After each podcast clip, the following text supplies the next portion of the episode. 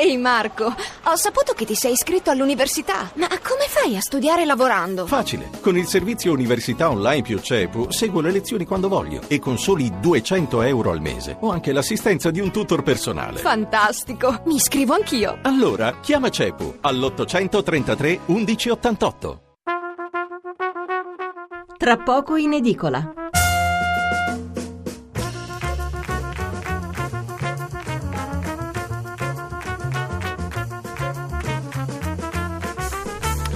Buonasera da Stefano Mensurati e benvenuti all'ascolto di Tra poco in edicola, la rassegna stampa notturna di Radio 1. 800 05 05 78 il numero verde per intervenire in diretta, 335 699 29 49 il numero per inviare un sms. Sempre il terrorismo e tutte le questioni connesse in primo piano anche sui giornali di venerdì 20 novembre, in particolare nei titoli si punta sull'Europa che si blinda o sulla psicosi attentati in molte città d'Italia, in particolare a Roma, sull'annuncio della manifestazione di sabato dei musulmani italiani contro le stragi di Parigi e ancora sul solito dilemma guerra sì, guerra no se si eccettuano le pagine dei quotidiani locali che come sempre hanno un'impronta diversa, su quelli a diffusione nazionale sono però davvero poche le notizie che non sono legate al terrorismo e che riescono a trovare uno spazio diciamo di rilievo.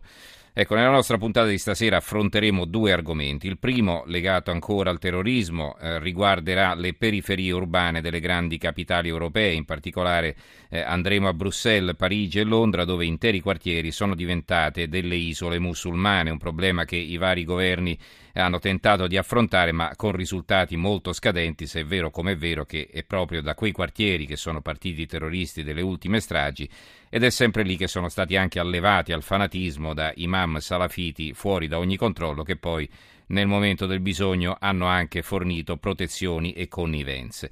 In Italia questo non succede perché questi ghetti non esistono e quindi abbiamo un vantaggio, ma tutto questo ci serve anche a capire quali errori non dobbiamo commettere finché siamo in tempo. Dopo l'una presenteremo il nuovo numero dell'Espresso che in realtà è in edicola già da un giorno, questa settimana coi fatti di Parigi hanno anticipato l'uscita. E poi una riflessione sugli ultimi dati Istat che fotografano lo stato d'animo degli italiani. Eh, da un lato aumenta la fiducia nella ripresa economica e anche nel miglioramento delle proprie condizioni di vita e dall'altro però per esempio c'è grande preoccupazione per l'aumento della criminalità, eh, attenzione la criminalità comune, non il terrorismo, che non rientrava tra le domande. Sarà interessante sentire, sentire, cosa ne pensate voi ascoltatori, il nostro non sarà un sondaggio, ma insomma raccoglieremo volentieri il vostro pensiero su come vanno le cose nel nostro paese, meglio, peggio o come sempre. Ma partiamo, come detto, dal terrorismo, dalle tante notizie su temi molto diversi fra loro, ma certamente connessi, che ritroviamo su tutte le prime pagine. E poiché eh, spesso si tratta di pagine quasi monografiche, anche stasera suddivideremo la lettura dei giornali in più parti. Il Corriere della Sera. Valls rischio attacco chimico, Valls è il primo ministro francese, l'Unione Europea si prepara a blindare le frontiere, la Repubblica caccia ai complici di Abba Aoud, eh, la stampa terrorismo, l'Europa si blinda, il quotidiano nazionale Giorno, il, la nazione il resto del Carlino, ISIS, l'Unione Europea blinda, blinda i confini verso più controlli su chi viaggia, anche se proviene da paesi dell'area Schengen, nuova allerta, rischio attentati batteriologici confermato dai servizi di eh, Stati Uniti e Russia. E poi raffica di blitz terroristi braccati e un articolo del corrispondente Serafini, morte del capo confermata. C'è un'intervista al politologo Marc Lazare, Europa in belle, Hollande ne farà a meno. Questo è un virgolettato, quindi l'Europa che si tira fuori dopo aver promesso un aiuto e poi l'analisi del generale Mario Arpino, servizi segreti troppo divisi. Interessante questo articolo di fondo di Bruno Vespa che poi ritroviamo anche su altri giornali, mi sembra di averlo intravisto per esempio sul Mattino, sul Gazzettino di Venezia e comunque diciamo lo leggo da qui perché eh, è dove eh, c'è il succo di questo articolo, eh, negli altri giornali compaiono solo le prime righe. Il nemico tra di noi, questo è il titolo. Secondo un sondaggio IPR trasmesso da Porta a Porta e condotto su un campione dei 2 milioni di musulmani residenti in Italia, di cui 800.000 ormai cittadini italiani, l'80% condanna la strage di Parigi il 12% la giustifica e l'8% si è celato dietro l'assenza di una opinione. Il 75% degli intervistati dice che i terroristi si comportano male, il 15% sostiene che sbagliano, ma li comprende e un 5% dice che agiscono bene perché bisogna combattere la cultura occidentale.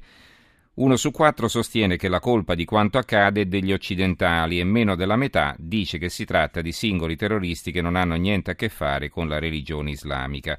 Il 40% sostiene che la Francia sbaglia a reagire perché così si fomenta il terrorismo, solo il 70% denuncerebbe persone che favoriscono il terrorismo islamico. Il 25% non si sente integrato in Italia e la metà non vuole integrarsi.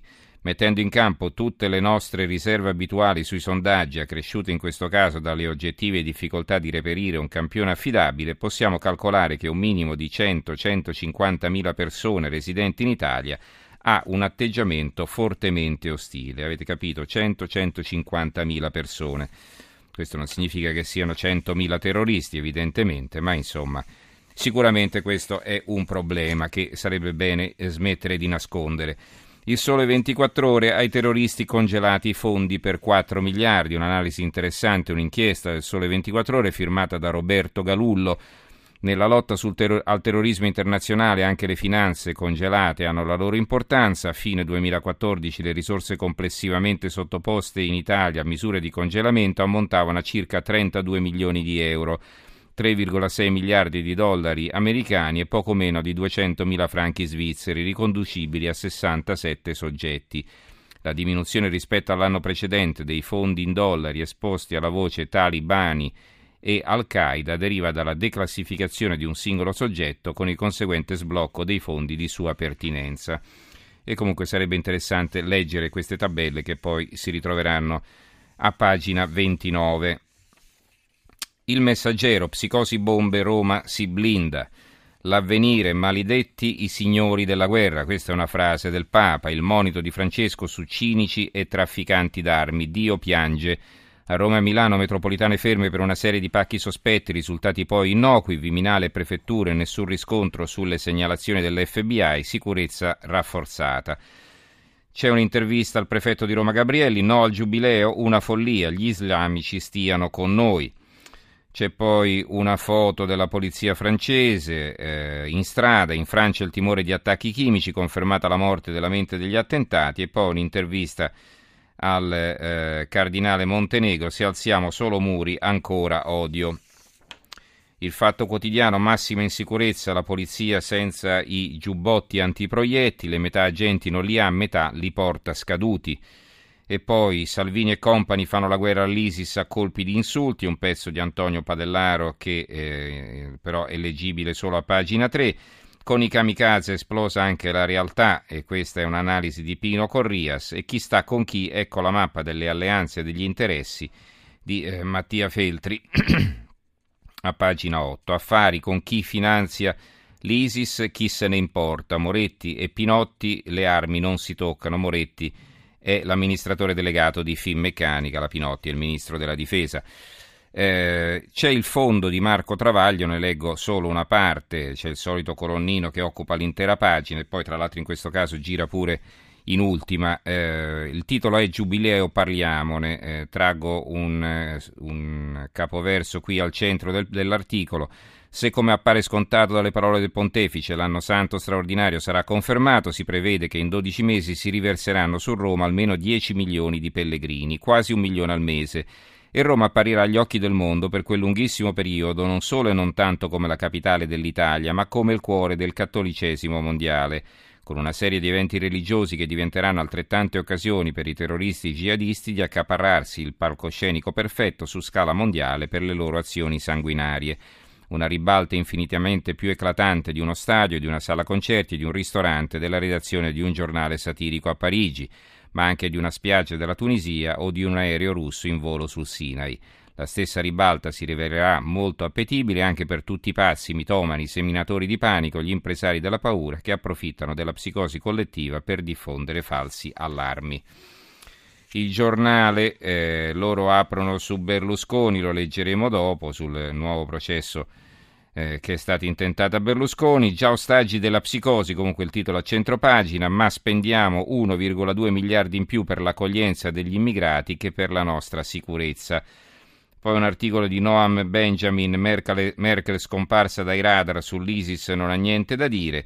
E poi un altro servizio islamico shock in tv, io sto con i terroristi, il nemico in casa. Questo è un ragazzo di Catania intervistato dall'aria che tira alla trasmissione della 7 condotta da Mirta Merlino.